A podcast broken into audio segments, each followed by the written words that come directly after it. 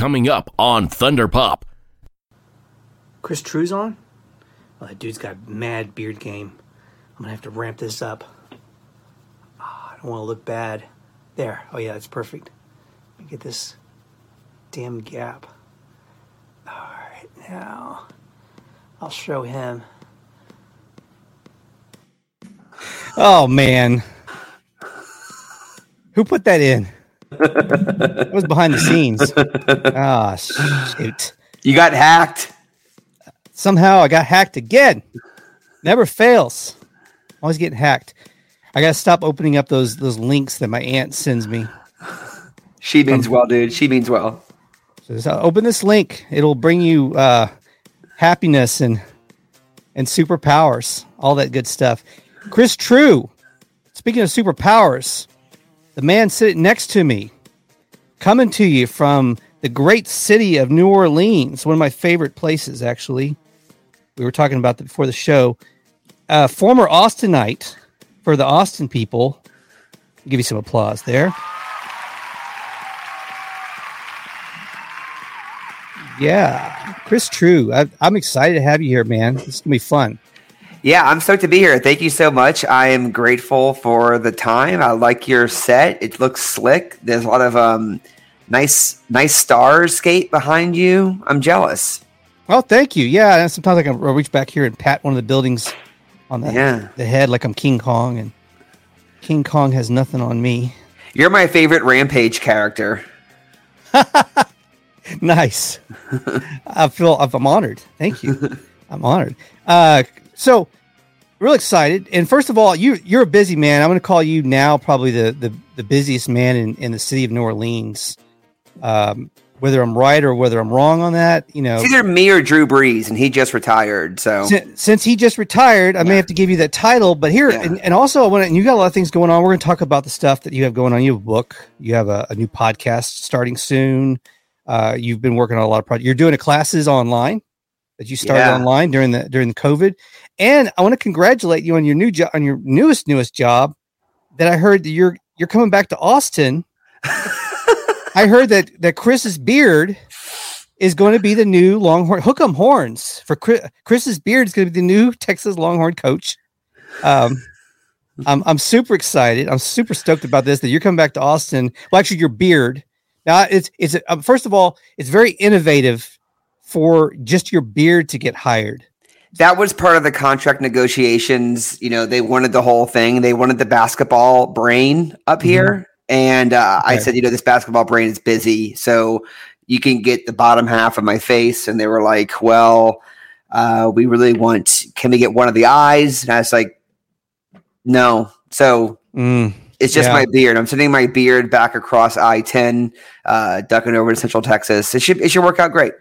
Ah, man, I was excited. So yeah, ladies and gentlemen, Chris's beard announced last week to be taken over as a Texas Longhorn basketball coach, and obviously experience because you working with the, the New Orleans Pelicans brings that basketball pedigree and experience to the college game, and, and you having experience in Austin and knowing the market.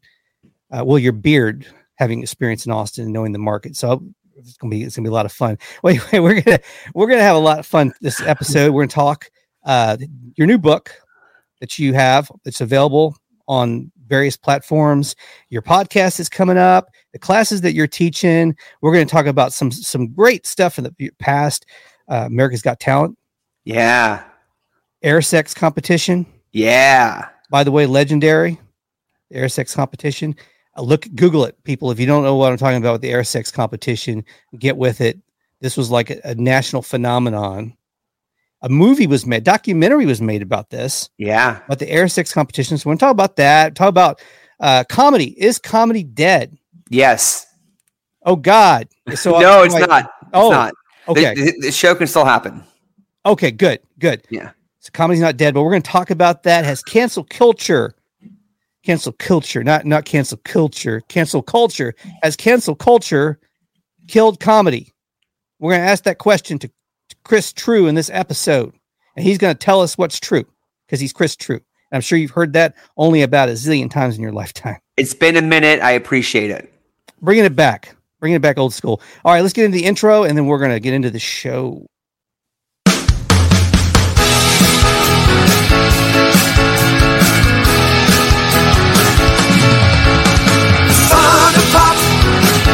It's time.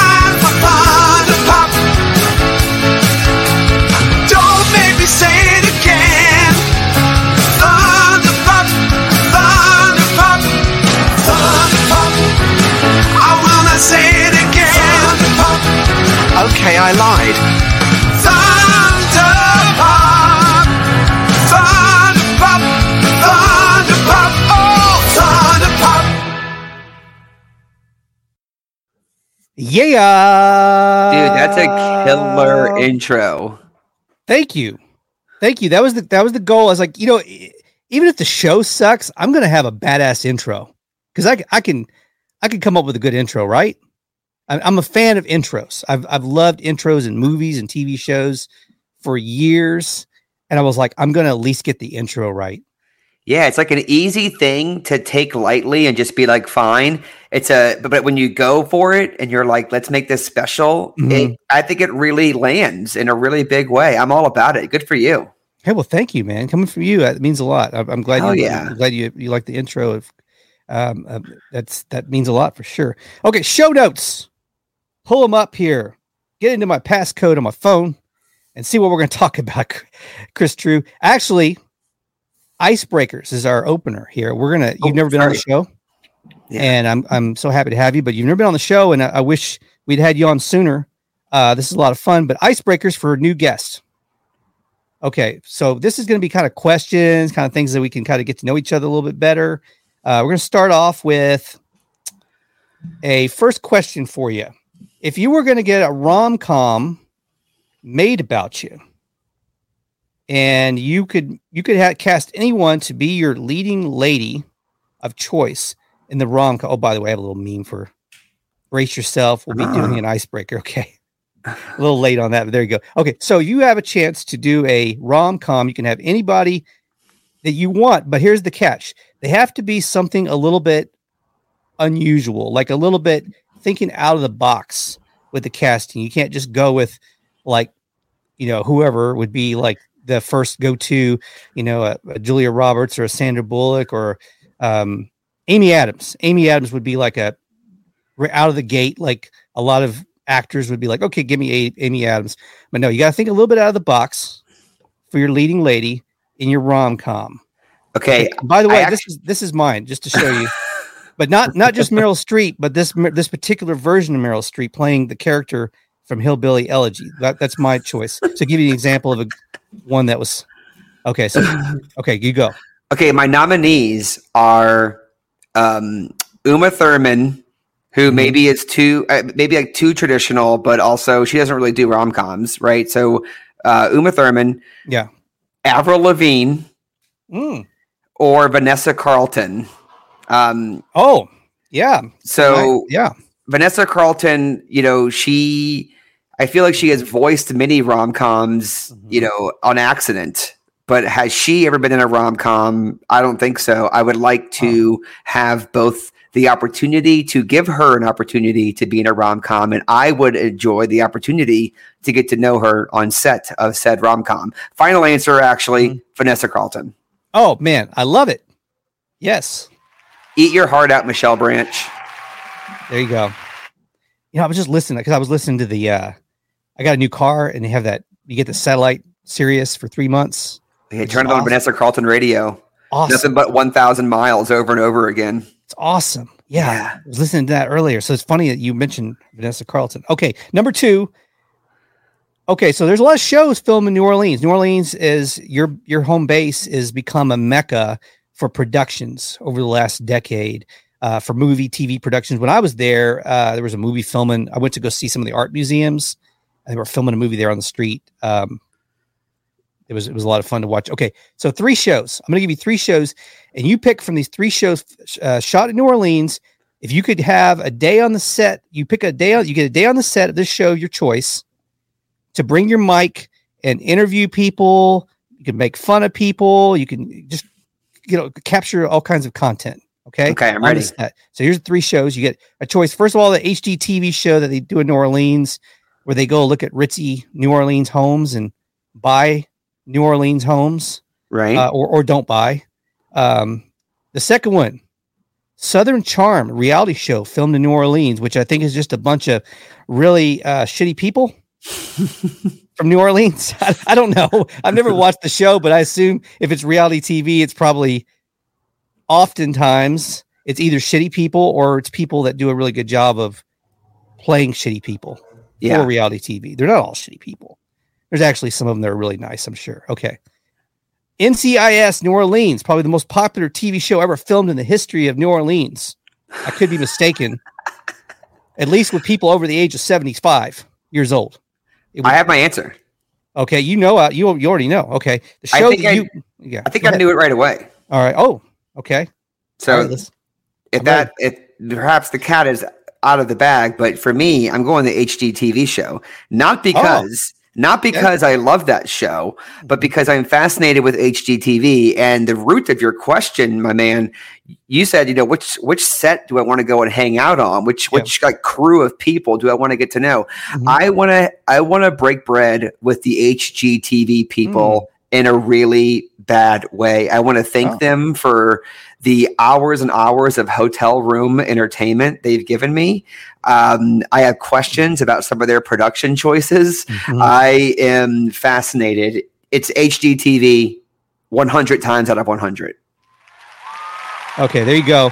You know, HGTV, you being a comedy writer, writer of the funny stuff. I hear you write the funny stuff. You come up with the funny things. You make the people laugh at funny things. Okay, so you, sir, in how many more ways could I use that funny things reference? I don't know. I believe in you. I could probably go all day with it, and, and then you would just be ready to get on a plane and strangle me. Come back to Austin, strangle me, then get back on the plane and fly back to New Orleans. Okay, but it would be funny for some people if you did that. Okay, so here it is, HGTV. So has anyone done the parody where they go and then they like they show uh, the remodel of the you know the flip or the remodel of someone's home, the redoing of someone's home, and then after the cameras turn off, a crew comes in and starts demolition and everything, and the couple the couple is like what what's what's happening? Because they're they're all happy like oh we got to remodel we got to remodel. And then the, the cameras go off and then suddenly a crew comes in and starts tearing things down like what what's what's going on? What are you guys it's like oh we weren't really going to give you all this shit. This is just uh, uh for the show's purposes. We're we're taking the remodel back. Dude, we're taking the H- renovation back HGTV shows are like built to be parodied and like do oh, weird Oh, yeah. versions of. But here's the thing. Here's Yeah. my like. Here's my take on that. I think it's really difficult. It's really challenging to do an intelligent parody of something that is so already absurd. And I think that a lot of HGTV shows are already so bizarrely truthful and absurd. It's like really a challenge to make fun of them. I'm sure it's been done. The version that you just said, I think it's a funny one where they're just like, yeah, we were totally kidding. It sounds like that's like a prank show that like an actually good idea for a prank show. Well, and you know, I know of an instance in the talk show world where that actually happened because my wife's uh, one of her best friends. Hopefully, they don't mind telling the story, but I'm not naming their names. They were on the Jerry Springer show many years ago. The legend Jerry Springer, and they were. It was kind of staged because they they were supposed to be on there for a a person that was maybe seeing uh, the guy behind the girlfriend's back, or they were kind of hanging out, but they weren't sure if they were really more than just hanging out. But uh, they offered them all on the show like trips to an exotic Caribbean island, like the Bahamas or something. Say, we're going to fly you all out to the Bahamas. And they were all ex- like, oh my God, they were super excited. As soon as the cameras turned off, they were like, oh, so when do we get our tickets? And like, oh, we're not really doing that. That was just for the show. Oh my god. And then they get, they like, get the fuck out. They just like shoved them like, cause they, cause well, when they got there, they had the rolled out the red carpet. They put him in a nice hotel. They got him a limo. They brought him to the studio. And then after, but after the show was over, it's like, get the fuck out of our studio. They like pushed him out and That like, sucks. shoved him into a, a nasty cab. They went from the limo before the show to a nasty cab. They didn't even get to, they had their bags sitting out in front of the hotel room when they got back to the hotel. they, they were like, You're done. Wow. Go home. Dude, reality TV and uh, Jerry Springer, the original, the original reality TV, Yeah. um, it's ruthless, man. You brought up earlier my uh, my my American uh, America's Got Talent episode. yeah. Um, that's like they did me wrong, kind of too. Like it was. I mean, Yes. I don't have any. I, I, I want to be very clear. By the way, I have no uh, issue with it. I can completely understand what I signed up for, but they Yeah. definitely made it sound like, like they, they they. Oh, there it is. Look at you. Mhm. They made it seem like I was a complete train wreck, um, and Oh that like everyone hated me. Mhm. Um, which I get it because I was. I was pretending to have sex with someone on a network television show, and Yeah. I I understand that it was an like, I understand that I was cast as the absurd person, right? Yeah. But the way they framed it was like I got booed off stage. When in reality, I had a moment where I thought, "Oh my god, I'm about to I'm about to like advance to the next round," and I thought this is not what it's supposed to be like. Because I'm not sure if you're familiar with the show, but it's like Oh yeah. if you if you get like two out of three yeses, then you're good. The first guy gave me a yes. Howie Mandel gave me a yes. Sharon Osbourne gave me a no, and then the last one was Howard Stern, and my heart sank. I was like, "Oh my, I'm about to, I'm about to advance because Howard Yeah. Stern is going to is going to like what I just did." Oh yeah. And he he made it seem like it was a yes, and at the very last second, he he changed it. I wish they would have kept it. Ah. I wish they would have kept it as it actually was because I think I probably looked like I had a glimmer of hope, which that actually is sadder and and funnier that the air sex guy thought he had a chance to advance to the next round of a serious talent show.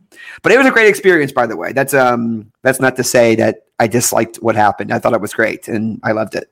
Now, Howie was a yes, right? Howie Mandel was a yes. Well, he's you know if you saw his old comedy back, like especially in the '80s when he was doing the the gloves, and it kind of goes with his humor, I think. Yeah. Well, I think the whole thing, the whole thing, i- and I don't think I'm like sh- breaking the breaking the internet right now or anything, but the whole thing is a work. You know, it's like if I think that the only part of it that's serious eh, are the people whose talents are serious. Like I think when they introduce someone like me, I think the headsets are like, by the way, this dude is not as he's not advancing. Like we don't want like I think I think the weirdos and like the strange stuff or the things that are purposely bad. I think that there's like an unspoken Yeah. or maybe even spoken like this person. We're not actually judging this person, so y'all have fun with it. It's That's just the there. It's there for the judges to be able to ridicule or or, or spoof or make fun of. Yeah, which I completely get. They're making a TV show. I think you have to have that. If the show was nothing but, you know, people really singing and people, you know, really dancing, then it wouldn't have, it wouldn't be the same show. So I got their back. It was a great experience. I'd do it again in a heartbeat. You were on that show for the air sex uh, work that you do. Yeah. And by the way, in 2021, is it time for air sex again? Because in a way, that sort of is the most fitting time for something like that because it's it's it's sex that's safe because Socially distanced. you can do six feet away. You can hell, you can do 20 feet away with air sex. I'm just saying. Yeah, that's um so in 2020 I was on tour in New York Mhm. when COVID like first broke. Yeah. Like when it when it when it went mainstream. when Yeah. COVID had their first hit single. When it crossed was over, in- yeah. I was in New York doing a show. And the New York shows are typically really big, like great energy, packed houses. And this show was, I mean, it was still a good house, but it was notably slimmer Sure. um, riding the subway to the show, it was it was noticeably like, wait, things are a little bit different now. I updated my opening routine to like be like I'm washing my hands before I'm making love to my invisible partner, and I thought it was so clever. But people in the crowd were like, "What's going on?" The whole energy that night was was a little off. Um, but that being said, I think it was it was absolutely because of the impending pandemic. Yeah. Uh, but that being said, you're absolutely right. Air sex is the most naturally um, socially distanced comedy show. We are we already say it's the most sex positive comedy show on the planet. It's also the most organically socially distant show because you are um, endless amount of feet away from your sexual partner because they don't exist. They're invisible. So we're excited to hit the ground running uh, this year, and hopefully we'll be announcing some new tour dates soon. Good, good. I'm I'm glad to hear that. Um, yeah. So tell uh, as far as where did it start? You're the are you the you're the founder of AirSex, right?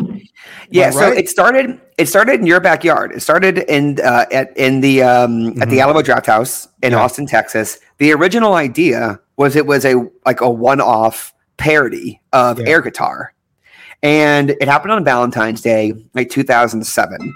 Okay. And then I took it on tour in 2009 hmm and it slowly became like my my life. It became like a like I I I changed the way we did the show. It became more like a like semi pro wrestling vibes. Mhm. It became more of a hybrid comedy show and weird, weird like sex themed party event. And um, and I just relentlessly toured. I did I did shows like some of the shows were like, oh, it's this sold out like legendary venue in San Francisco, but then like the next day it was like a tiny dive bar on a Monday in Sacramento and no one came. So like the show lived a bunch of different lives, but my thing was like I want to I want to I want to figure this show out. So I just did the shit out of it for years, years, years, years, years. Um and it's still a really big part of my life even though at this point I haven't done it in in over a year. Um Yeah. But yeah, it's it's fun. I guess I guess for those who, who don't know who are watching or listening, it's it's a sex positive comedy show where people get on stage and make love to an invisible person. Mhm. It's set to music. You usually sign up with a stage name. You pick whatever song choice you want. It's really silly. So it's like air guitar, but for fucking. hmm Yeah, and they had they were doing air guitar before it. Before this was like there was a precursor. They were having an air guitar event at the Alamo before then Air Sex came, then your Air Sex came along. Correct. Air guitar, you know, with all due respect, is like air guitar nationally is a much bigger show than air sex because it's franchised and Yeah. air, there are air guitar shows at venues all over the country. Yeah. Um, I, air sex is a little bit different. I haven't franchised the show out, and and because if there's an air sex show happening, I'm there hosting it. Mhm. But um, not that we're opposed to crossing that bridge one day, but air guitar is a lot tamer than air sex, as you can imagine, and it just happens. That actually happens all over the world. Like there's like a big uh, international air guitar championship. So good for them. That's great. That's great. Now you started it. So it started the Alamo 2007 with the first event. Then you turned it into a tour 2009. When does the uh, America's Got Talent? How far uh, into that does does that fall? I think that was 2011, 12. Like, It was like right in the right in the early yeah. days, right in the middle, and Mhm. that was that was a, so. This is another little America's Got Talent spoiler, but Mhm. they they try and cast some people who they know will will do something different or strange or weird. So I I don't mean that as a brag. I just mean it as like I didn't I, I don't know what I didn't do the process of like sitting in the big long line outside the convention center. It was like, hey, do you have a can you come and do Oh, that wow. thing? And I was not expecting to be on the show. I, I I did go to the audition Wow. and I did I did like genuinely audition for it. And then when they called me and they were like, "We want you to go to the actual taping," um, and they told me to pick which city I wanted. I remember the choices were like New York, Los Angeles, Chicago, or Tampa, and I was like, "Take me to Tampa." I want to. I want to do air sex in Tampa. It was the least interesting city of the bunch, the smallest city of the bunch, and I just thought this will give me the best chance to make a splash. So I took my talents to Tampa, Just like Tom Brady. just like Tom Brady, just like that prick Tom Brady. Just like yeah, exactly. Just like Tomp Tampa Bay. Oh God, yeah. So there, there, there it went, and then you're off and running on America's Got Talent. Uh, interesting. And Howard Stern, of all people, the one that said no, and I guess he maybe me. a producer told him to do that. I don't know the pri- private parts. Howard Stern. Damn it. Yeah. Of all people. Um, yeah, I'm grateful that I at least got to say that I was fucked by Howard Stern. Now know? Sharon, Sharon Osbourne said no, right? She said hell no. She hated me, or she at least she show hated me. You know, she uh, which I get it. I was joking in this with Sharon Osbourne, but I'm gonna leave. I'm not. I'm not gonna go for the low hanging fruit. Yeah. Okay. I'll stay. I'll stay off the low hanging fruit. Well, I mean, uh, anyway, people can can conjure up a Sharon Osbourne joke if they want. Uh, I was in the Red Bull Flugtag. Also, I think around 2007, as in my persona at the time, I had a, I have an alter ego, and my alter ego was in the in the uh, Red Bull Flugtag, and we came in the middle of the pack. Although I thought we had a much better showing than when the judges all gave us pretty good scores, but the one that tanked us was a Tim Tim League at Al- Alamo Drafthouse for the judges. There was an Olympic there was Olympic swimmer, rapper Paul Wall, um, a local UT athlete, football player, trying to remember who it was. Ricky Williams. Probably let's just say Ricky Williams. Yeah, go Ricky, go. And and Tim League and Tim and everybody gave us like high scores, you know, eight and up. Tim Lee giving us like a two or a one, which Oh, brought, our, brought us down to the middle of the pack. It was enough to, to tank us. So I know how you feel. Yeah. So yeah. So anyway, um, speaking of pricks, talking about people that were probably bullies when they were kids. Uh, in reference to uh, we were talking about uh, Tampa Bay earlier. I got a pitch for you. I thought of this earlier as I was goofing around, as I do before the show. 80s bullies. You know, Cobra Kai, big hit right now on, well, been a big hit and a big hit over on Netflix. Uh, and a, and a comeback story for William Zabka, who was one of the ultimate 80s bullies at the time. I have an idea. You know, the Expendables, that was kind of the Stallone Yeah. Yeah. Stallone Yeah. assembled all the action heroes of the past, present, and future and made an all star, like a dream team, so a basketball reference, a dream team of action heroes, the Expendables. What if you got to capitalize and ride on the coattails of shows like Cobra Kai, did an 80s bully all star ensemble, kind of the Expendables of 80s bullies?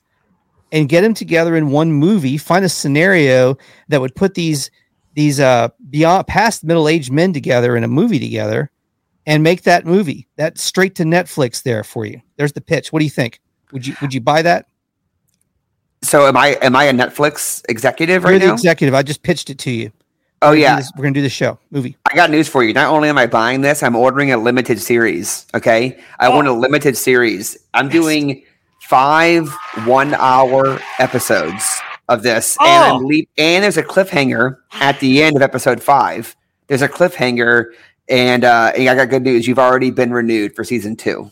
Season Oh. two. So yes yeah.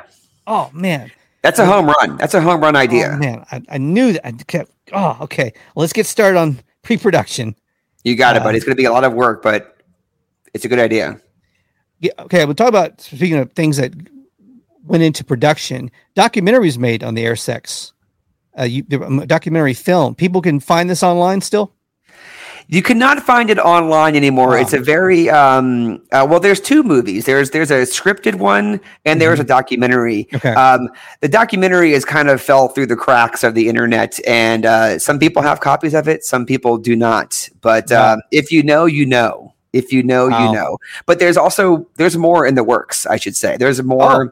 Air sex movie stuff Content. in the Stuff. works Okay. or maybe movie slash show, but there is air sex production stuff that is um that's in the works. Is air sex ripe and ready for for TikTok for the TikTok? Dude, I think yes, I think it is. What's weird is that people like like it's almost like people already know what air sex is. Not my show, but like the concept of air sex, but they don't know that there is like a like a trademarked organized show about this thing. Wow. Um, so it's weird. It's like it's like it both feels like air sex is like a secret, like a secret sporting society, and that it's like a mainstream thing that people already do. Like anytime a famous person, like a famous singer, does something air sex like on sta- on on at a concert, our mentions blow up. People are just like, "Oh, Rihanna's having air sex." And it's like they don't know that there they don't know that there's a show called air sex. Mhm. They're just saying that looks like an air sex thing. Yeah. Um, so it's weird. It's like it's like we have, we, it's like we are set up to be like this big giant thing, yet, Mhm. but yet it's also like this secret underground thing, which is almost kind of cool. Where people, if people Yeah. were, were to be like, "Is this a thing?" and they look it up, and it's like, "Yeah, this is a thing, and it's coming to a city near me this summer or whatever." That's cool. Yeah, it sort sort of got s- still a little underground in some ways, but then it's well known in other ways. It's kind of the best of both worlds. Yeah, I like to think so, but um, but you know, who the hell knows? You know, I to I like to think of it as a as, as a sporting event slash slash art slash Mhm. comedy show. You know, it's like Mhm. we've joked before that it's a spart. You know, it's a sport and an art, Mhm. and there's not very many sparts out there. you know. But um, but this is a big one. This is probably the biggest, most important Spart of all time. another s- Spart, yeah, Spart, another Spart, and this is how this is how I knew you. I knew you from the comedy scene in Austin. In Austin, of course, you made a name for yourself here in Austin before you went over to New Orleans and did the same. You'd emceed some events in Austin, and one the, I know one of the events you emceed that I was actually at this at this time, I was there as a spectator, but I had been involved as a uh, performer in these events also. And this is a the veggie hot dog eating competition in Austin, which was a phenomenon for a while, and it was organized. Of course, everybody from Austin has been in Austin for a long time. I like Mike Litt. Does that ring a bell?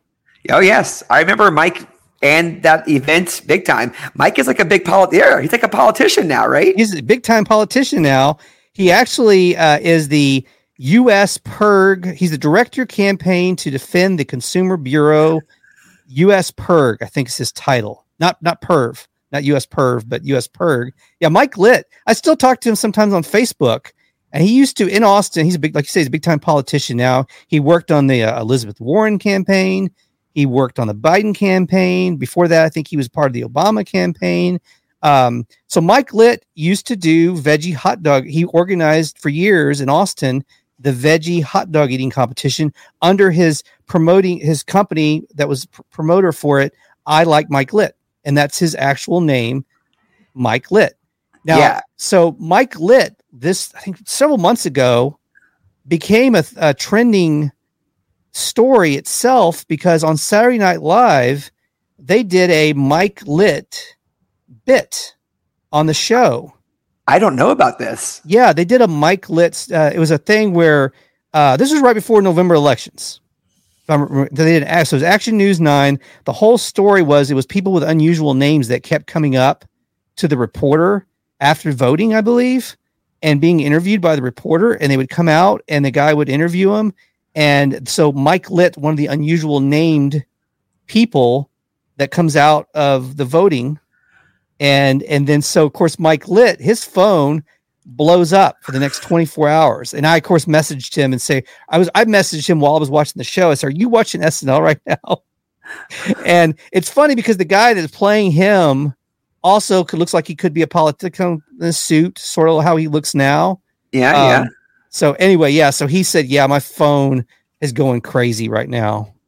Um, wow. and I had he wasn't even watching it. He said, I'll have to find it online because I didn't see it. And he, so anyway, yeah. Well, anyway, that's the story. I didn't know if you knew about Mike Litt. But yeah, you were you were emceeing one of his events, was where I saw you.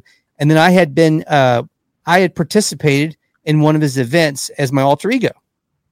And here's Captain Badass. Hell yeah. And I participated as a uh, I was supposed to be I'm talking about plants, kind of people that are planted to be a to be a mulligan in a competition.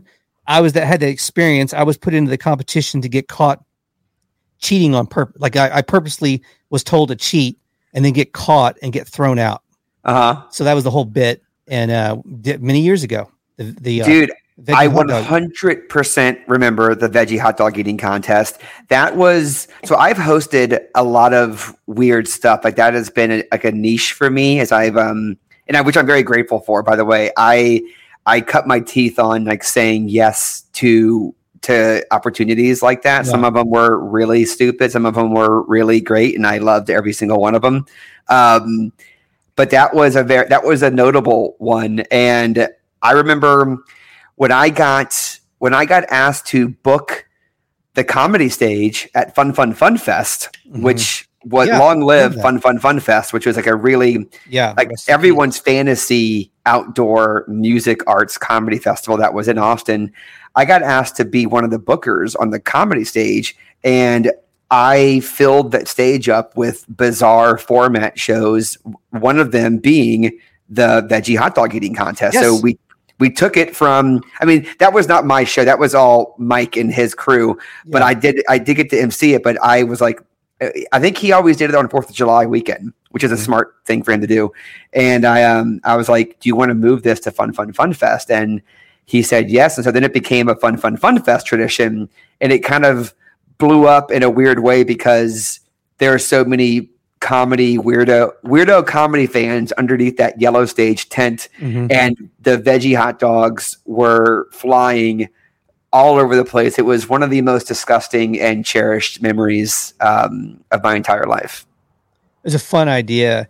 Uh, funny thing, another story. Oh, and by the way, I'm really hoping Mike Litt's career goes like literally to the White House because I really would love a Vice President Mike Litt or President Mike Litt. I'm Yeah, really then the veggie hot dog eating contest really can become a Fourth of July event, It- like bring it the- nationally. bring it to the White House lawn.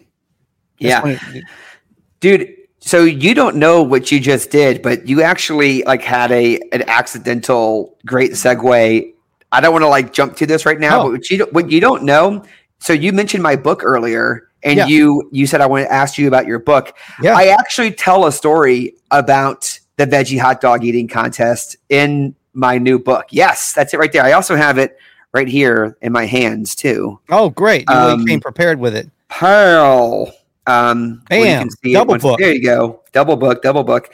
So I tell a story in this book about um, you know. Well, context is the book is for people who it's like part memoir, part how to, and the idea is like you live somewhere where you wish there was more comedy shows.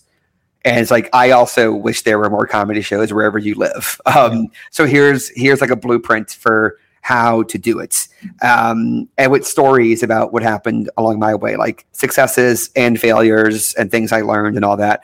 But I tell a story about saying, like, if you're trying to come up in a comedy scene, uh, that you should get in the habit of of like saying yes to opportunities, even if it feels like you don't know what the like like like someone asks you to host this gala and you're like that's not me. I don't have a suit. It's like you should get a suit and figure it out. Or someone's like host this fashion show. And if you're like that sounds boring it's like no you should say yes and then figure it out.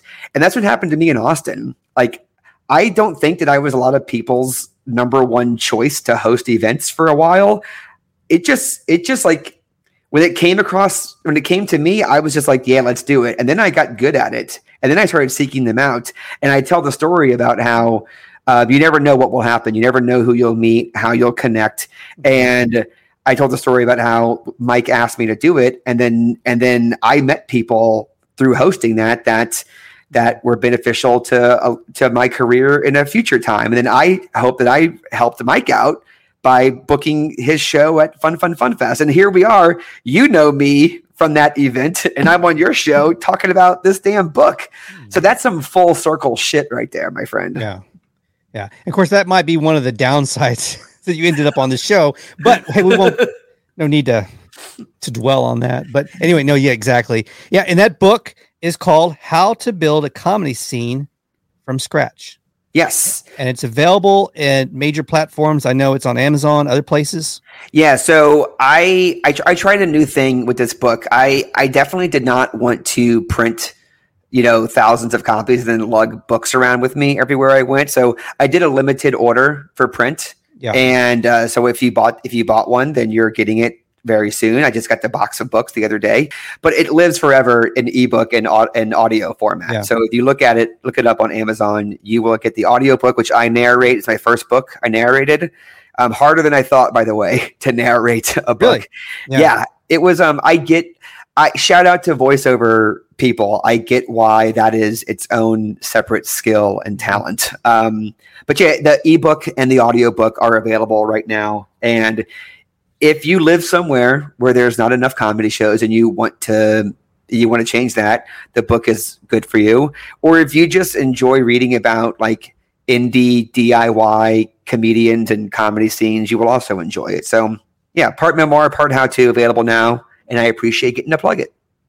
Absolutely, absolutely. And okay, here's a pro tip: if you're uh, tight budget, if you're tight for money, budget wise, you can sign up for. Speaking of the audiobook, you can sign up for a 30 day, I think 30 day free trial for the Audible uh, function on on um, on Amazon uh, or Kindle, and uh, you can get then you got 30 days to listen to it. And of course, I hate to t- give people. I'm giving people ways to game the system. It's probably No, money think- out of your money out of your pocket. Well, I'll be honest with you, my friend.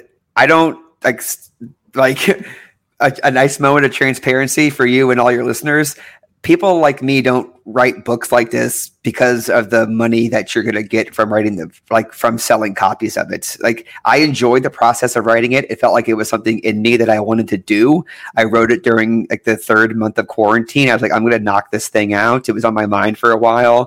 Mm-hmm. I you know if you were to tell me that like a hundred people will buy it and that's it or a thousand people will read it for free i would be like great give me the thousand people who read it. Like that's i you know it's not really a money play to Yeah. be yeah. But i also you know it also i understand that it's a good look too. Like i've done i've done some consulting work with smaller comedy scenes or like mm. people from a, a you know a, a small comedy town or a zero zero comedy town who knows who know me.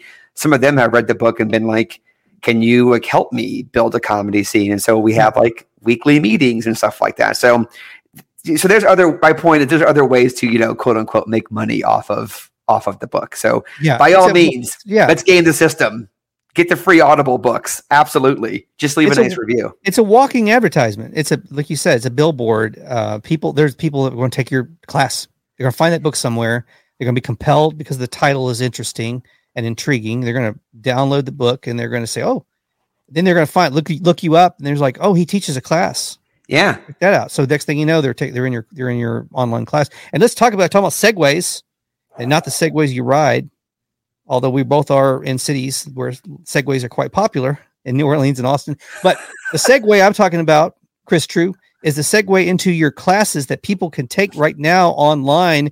Uh, it's a membership subscription service, but they can they can go improv till their heart des- heart desires. Yeah, so this is something I've been doing. Well, I've been teaching improv classes for mm-hmm. almost 15 years now in different Yeah. forms, you know, whether it's at a comedy theater or at a business retreat or at a film festival or whatever. But the past year ish, mm-hmm. I have moved to doing it all, not all, but doing a lot of it online virtually.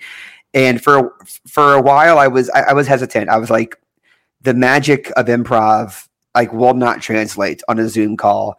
But I'm happy to report that I I got I was wrong. I got it wrong. And as soon as I discovered how to do it, I dove all the way in. And now I have specific exercises and techniques that I think um, are really paired nicely with doing a virtual class. And with that, now it's like now my students can be anywhere. Like one of my students is in is in New Zealand. I, Wow. I I spoke at a uh, at um th- th- so there's this thing called STEP, which is like the Middle East uh, South by Southwest. It's Oh. um and I got to do a workshop at STEP last week, and someone cool. from someone from that event is now a, a student of mine. So so yeah, so I so it's it's great. I'm I'm super happy. I um I'm very grateful that the the technology exists and that people want to learn this stuff and I feel really good that I that I cracked the code, I think.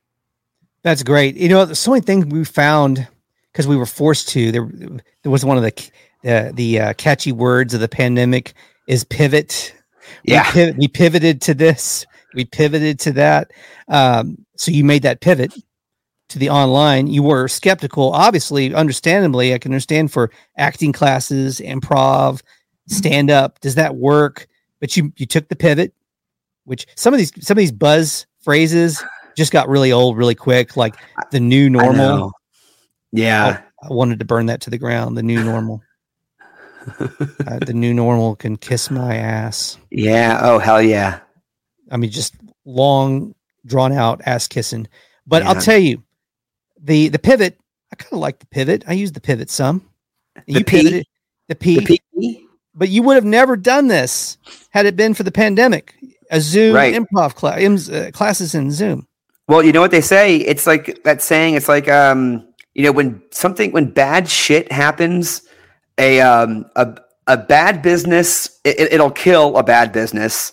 It'll like a good business will survive, Yeah. but like a great business will thrive when like something bad happens. And I Mhm. think um I think that I've worked really hard to try and be in that thrive category for that. And you know, not saying everything is perfect or that it's like I've mastered it all, you know, uh, but like I feel like, you know, our um intentions were pure. We had good ideas and we worked our asses off. And so when all this stuff happened, it was like, great, what does this change for us? How do we how do we adapt to this? And a year later, I'm like fucking stoked that we um that, that I've got these Zoom classes. And there's people who sign up every month that are like, I'm excited to do to to learn improv with you. And it's like, great. We got Lynn from Massachusetts, we got Safwan from Saudi Arabia, and we got Wow. Joe from New Zealand. And we're all in class together, making jokes, learning stuff. It's really, really beautiful and sweet. I love it. That's cool. So you and you figured out you figured out a way to make it work, and they they've been fun, and now it's, it's thriving. So, so that's that's great. I, I want to take one. I haven't taken an improv class in a number of years, and uh, I'll tell you a little little secret. I've been wanting to go. I did, I did improv for a while. I was in. I did you know stage acting, uh, acted in commercials, film. Uh, then I started my DJ business, and I took a break from acting. Uh, and then I started, you know, I started missing it and I started doing these little Skype things on TMZ. And from that, I was like, I'm gonna start a podcast. Started the podcast. So now I'm like all back in. I'm I'm shutting down the DJ business. I want to go back into show business, like real show business. And I may be crazy. I may be a madman, middle aged man wanting to go back into show business I love it. but uh, you know i've always wanted to go tip my dip my toes back and try stand up again i dipped my toes in years ago and then i was like maybe stand no, maybe not stand up. So i just did acting and i did a little bit of improv some stage. But i th- that whole little like gremlin has been in my ear for years to do stand up again. Maybe if nothing else just to go do it and do a good job at it. So and I'm like, you know, I've been doing the podcast for almost six years. And if I took all the funny shit from six years of podcasting, I probably have a good five or 10 minutes, maybe. dude i think it's great. I love it. You you'll never know unless you try. So that's if if you're like i don't know if, if you're thinking that you want to know then throw yourself in it man. And by the way speaking of improv classes and you wanting to try i'll offer this to you and any of your listeners. If anyone messages me on instagram Mhm. and my handle is at Chris Trew. Um, I think you can see it in the screen, or maybe you can, or we'll put it on there, whatever. I don't know. Um, but if you if you message me, I will say I will I will gift you a free class, like because I run them like a gym. So it's like I Okay. do the class, you know, Tuesday nights, Thursday afternoons, Mhm. and some Saturday afternoons.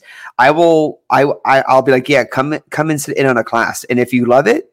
If you're like, yeah, I want to do this all the time, then you can formally sign up and um, Okay, and great. register but I'm I'm down to you know I I just believe the world would be a better place if everyone tried it at least one Oh, time. yeah.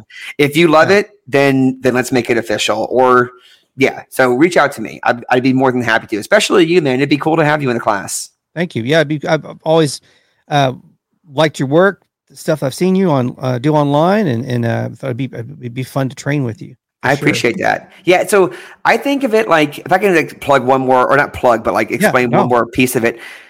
So I'm on this mission to like I think improv needs a rebrand because I think too often people if you if you they hear oh an improv class or an improv show they think about um, like the matching T-shirts and like the goofy games and maybe like they think about Whose Line Is It Anyway and there's nothing wrong with those things but what i'm teaching people or what i'm what i'm exploring in these classes is more of a like like creativity training or like communication training and how do we use these improv exercises Yeah. to be better more empathetic uh, humans who are great listeners who can find the truth in comedy really easily and efficiently and who are kind of like bulletproof creatively. So it's it's less it's less like here's the rules of this improv game and it's going to be funny when you break the rules and we're just trying to be funny. It's less that and more of like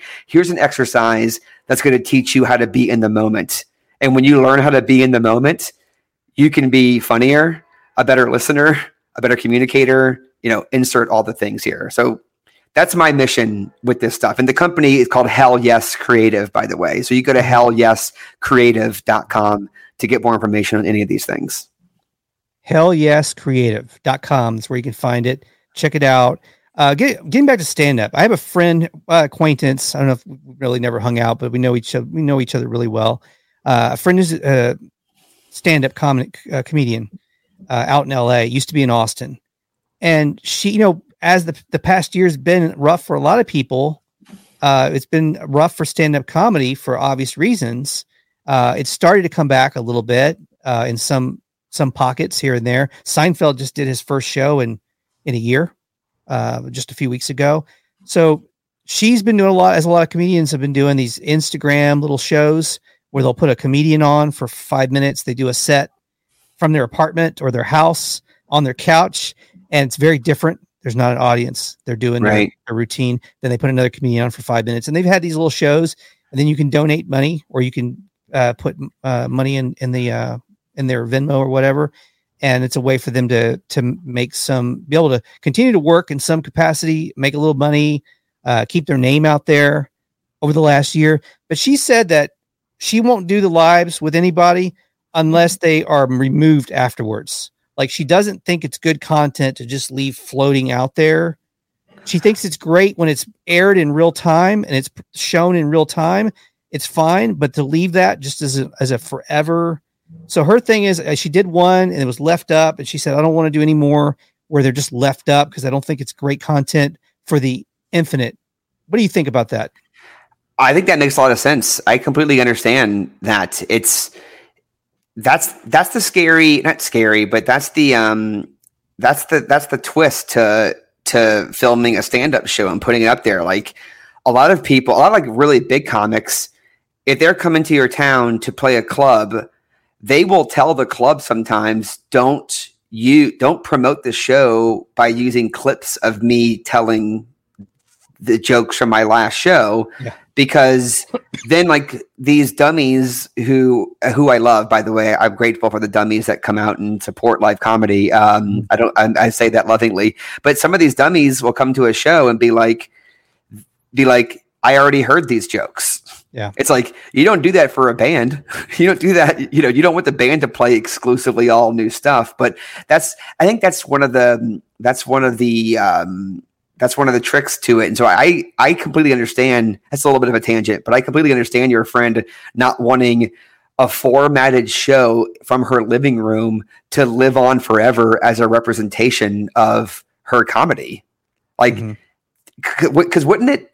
It would absolutely suck if some if she lost out on an opportunity because someone saw that and made a judgment based Right. off of her doing a quarantine show Right. in her living room.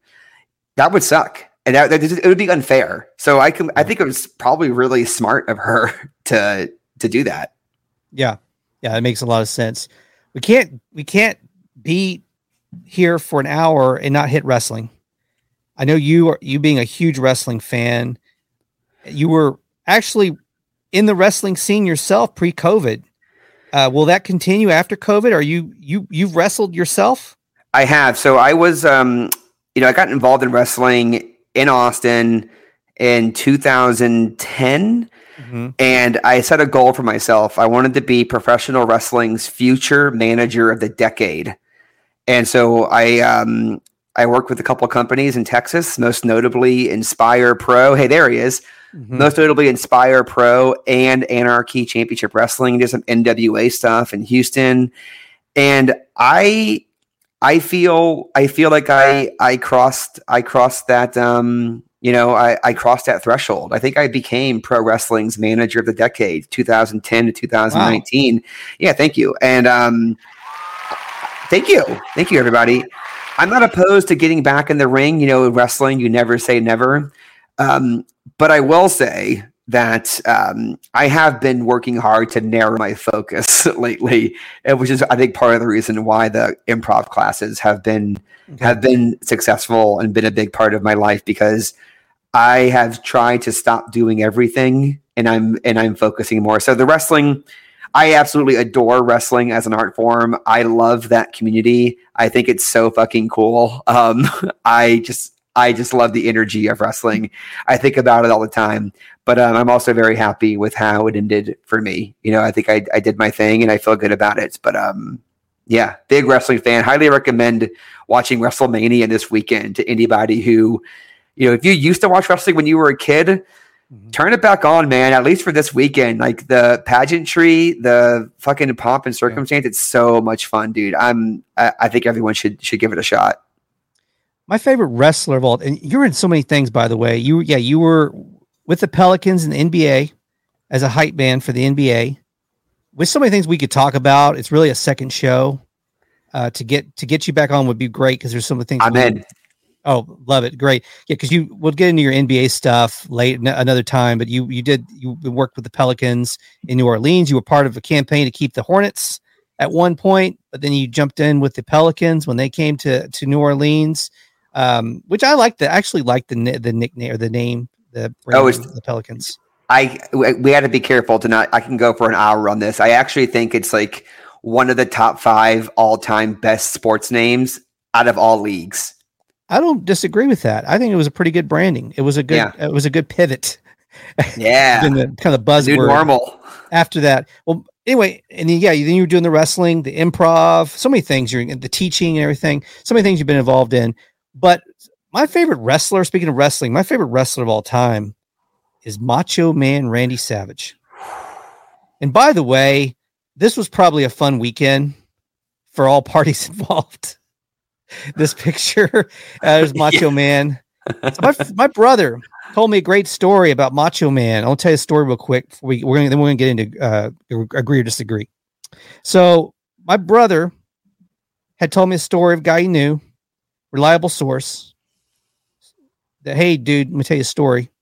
Macho Man, when he used to come to Austin for his wrestling matches, when he was was WWF, this would be probably late '80s, early '90s. He would come into town. He would fly in he would get his limo and his driver would say uh, he would tell his driver right away and i mean macho kind of did a little had a little stuff action going on i think he liked to party so allegedly but macho man was always loved everybody he came into contact with him apparently super nice guy okay even the coked up version but he he would come into town he would tell his limo driver take me and he was always in character he was always on apparently where others would be in character when they were performing and then they would turn it off. He was always Macho Man. So he would pull he would pull in t- to uh, the airport. The driver would say, "Where do you want to go? Take me to Taco Bell." he wanted to go to Taco Bell. First, he wanted to go see his dealer. Then he would go to Taco. Take me to Taco Bell. I want to Yeah. get those burritos, and he would get like the giant, whatever it is, the grande burrito every Uh-huh. time. And I'm just thinking the miss the misstep of Taco Bell and the poss and the potential for branding the Macho Nacho, the Macho Man Ah. Nacho. And he was he was such a pitch man because the the the step into the, the Slim Jim commercials he did, he filmed those I think in the early 90s and But those dude- aired forever. He's like an all-time great pitch man. I think. Such a For sure. misfire at Taco Bell to not snatch him up for a Macho Nacho. Well, It maybe they so- can do, do a holographic Randy Savage and retroactively have him. That would actually be better. The Macho Nacho at Taco Bell. Oh yeah. But every damn time he came to Austin, it was take me to Taco Bell. Taco Bell. This was before the days of Torchy's Tacos, Taco uh, Tacodeli, Uh-huh. uh, the great you know street taco places that that came along in the 2000s. But yeah, Taco Bell, the burrito. I love it.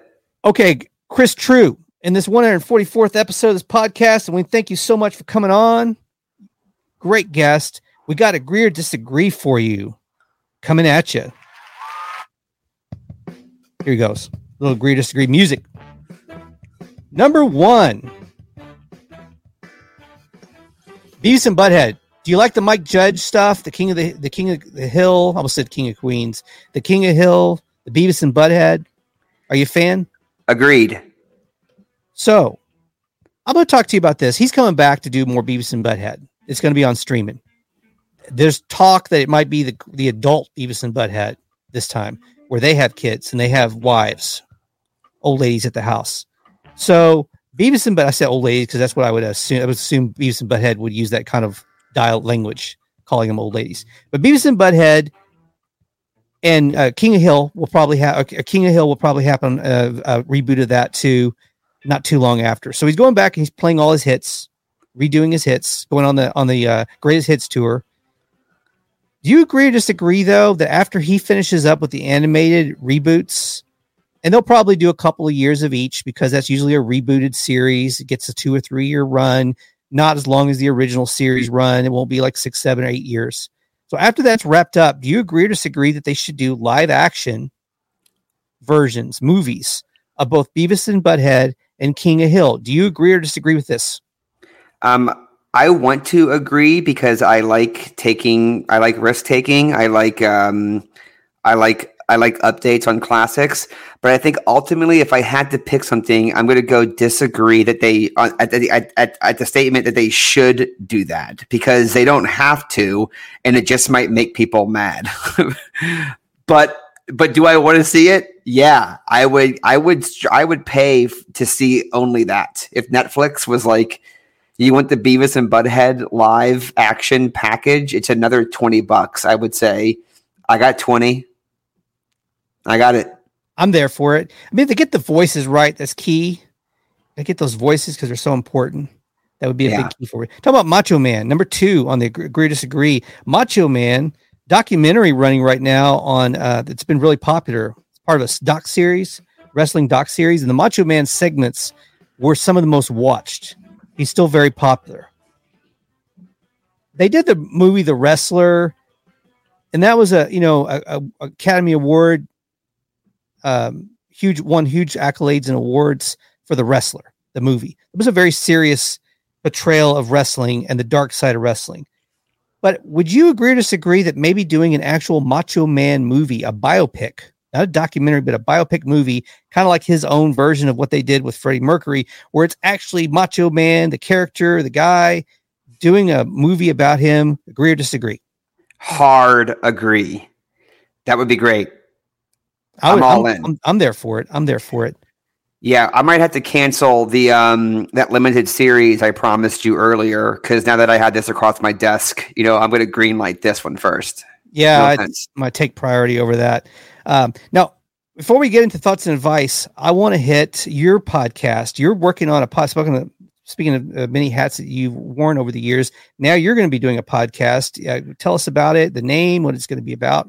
Yeah, so it's called Hell Yes with Chris Trew. It is a comedy show about creativity. So I am wrapping up a season of it before I start putting them out there because I that's how I've done a lot of podcasts in the past with uh, Yeah. some short lived, some long, and I, I think what I want to do this time is a season. So I'm going to be like, so then I can make a decision later on, like, am I doing a second season or is this show live how it is? So um, it's a comedy show about creativity. I am hanging out with uh, with a, a variety of creative types, and we're just talking about how they broke into their creative field. Um, I teach everyone a little bit of improv on the show, and it's just an open ended. Inspiring conversation about creativity that's also funny. Um, the trailer is up right now, so you actually can go and Okay. subscribe right now. But there, the episodes are going to start uh, being uploaded and released next week. But Okay, it's called. Hell Yes with Chris Trew, a comedy show about creativity. Oh, it's great. Well, uh, I'll I'll post on our, our stories on the Instagram um, next week when you know I'll put a link for people that want to go check it out. Awesome. And so this is a recommendation for uh, for people to go check out this new podcast. A couple real quick. Speaking of podcast, I had a couple of pitches for you. If you want to do a second podcast, maybe these are some that we could collaborate on. Uh, one of which, uh, here's some crazy ideas. Podcasts. One is uh, two guy, two travelers, could be pe- pe- uh, ladies, guys, whomever. Okay. So far, sounds good. Two travelers go from one war torn country to another, Okay. looking for great ice cream. Ooh, So- okay. So it's, it's ice cream hunters in war torn countries. This could actually be a, a, a live, like a video. It could be a show, but it would be could be done as a YouTube or a podcast. so they specifically are looking for ice cream. They're looking for great ice. They they travel only war torn countries, Yeah. but the purpose of their travels is to find great ice cream in these countries. So they're looking for the greatest ice cream parlors across various war torn countries. yeah, I um I like it. I, I want to I, I want to green light this one, but I, I don't want to just green light it. I want to sink some serious cash into this one because I think it'd The be a great more- idea. Yeah. the more war torn, the better the ice cream probably is. Okay, we're gonna get the Kickstarter going, and Yeah. uh, I'll I'll get with you on how much you want to Venmo over for investment on the series. Yeah, I'll Venmo your Kickstarter for you. You can executive produce this if you want to be a co-executive producer. Okay, another one, another weird idea for a uh, crazy idea for a podcast is called Origin Stories, and this one I actually like seriously. But the idea, I'm sure someone else has done something like this, but the idea is to go find uh, these oddball subjects and try to go and research and find the origin of the the invention of it. So one of them would be like the the, the website, the people of Walmart you would go find the origin, like who started it and why they started it, and you that would be the topic of one episode of the podcast. So of origin stories. Okay. take take a simple meme like the jealous the jealous girlfriend meme. Who started that meme? Where's Okay, now you're talking. And now you would do, talking. that would be the origin story of that meme, and you would go find the person that started it. How did it start? Where did it go viral? And you would do a whole episode. That would be one episode on that one meme of origin stories. I I love it. I'm all in on this one. I think the weirder the thing, the better. Because um, I mean, honestly, I was out when you were when Walmart was part of your pitch. I, Yeah. I was out, but Okay, when you we'll went to the that meme, the jealous girlfriend meme, I was Yeah. like, okay, I'm I can't be in any deeper than I am right now. Like, yeah, origin stories of of obscure, weird, like freaky, quick hit type stuff Yeah, or maybe entirely memes. Maybe it's exclusively about memes. That could be that could be the or maybe it's just the or call it origin stories, but it's just about the origin story of a hit meme and do a season of that. There's I don't know how many legendary memes like that. You could probably think of 20 if we sat down and brainstormed. That's a that's a pretty good amount of episodes for a podcast. I love it. That's good. I'm. Green okay, light. s- we got a green light on that. We got a great one. Okay, another one is you take a funny person like yourself and another person that is challenged with making you laugh hysterically. Not just laugh or giggle or a polite laugh or a grin or like, ha, yeah. But they sit down, they have a 30 minute timer and they have 30 minutes to make you laugh hysterically, like like gut busting laughter where you're crying. You're gonna maybe have a, a, a seizure laughter.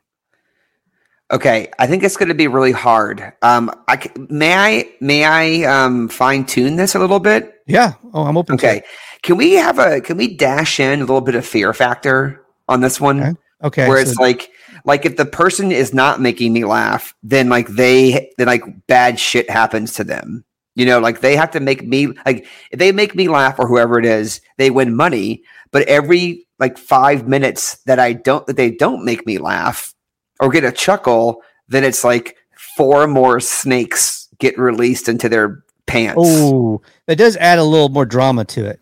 yeah so it's like Okay. it's like it's like fear factor like lol edition or whatever. Yeah, joe rogan can still host it actually if he i don't think he's doing anything he could, yeah, no, he's not busy. He's not, he's not, he doesn't have anything going on, does he? yeah Might as well get him back for it. He's been waiting for that news ra- radio revitalization for years to get back to work.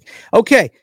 Thank you so much, Chris Trew. And to close out the show, I think that you might be willing to do a little, uh, some thoughts and advice to close it out. And if no pressure, if you don't want to, but yeah so you want me to give some thoughts and advice if you have something you would like to lend, otherwise I could talk about, uh, uh travel mugs. oh actually i would love to hear and comment on your advice because um because i don't know if you've noticed but i have been drinking out of a travel mug this entire time Smart. See, that's a smart man. yeah That's a person that's smarter than me because I have not been drinking out of a travel mug in this podcast. And that reason, that's what I want to talk about and address. I have been living on the edge.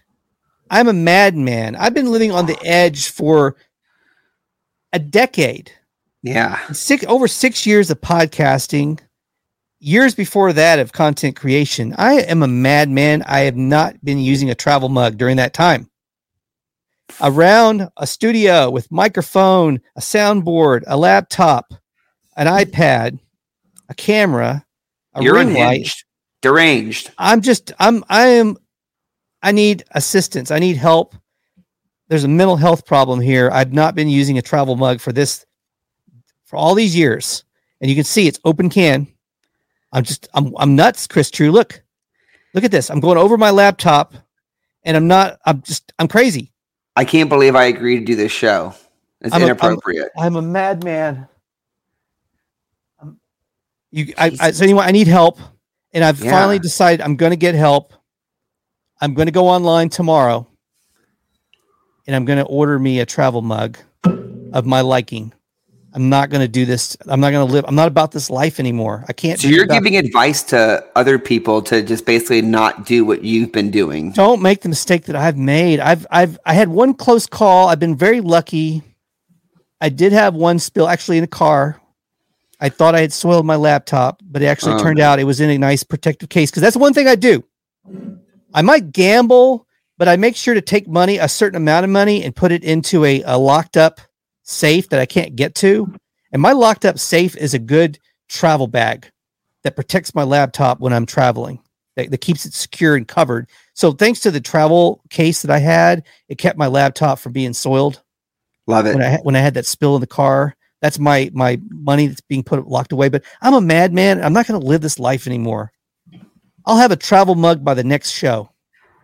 You know Yeah. what? You should you should play your own sound effects for applause to that right now. You deserve it. There it Thank, is. thank you all for listening. It's it's just it's something I needed to get off my chest, and I appreciate Chris Trew. I appreciate you for listening and, and being there for me into this this time where I'm I'm healing. I'm Yeah. healing. I'm I'm, I'm, I'm here for you, my dude. I'm, becoming here for you. I'm becoming a better person.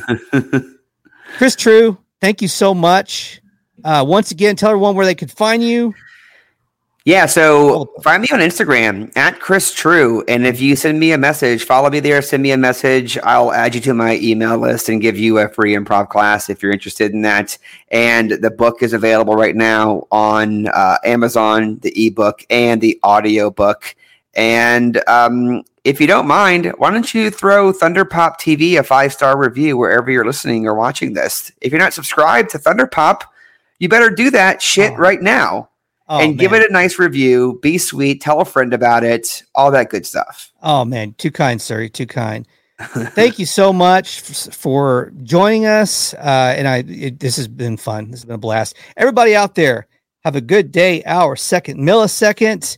Good night.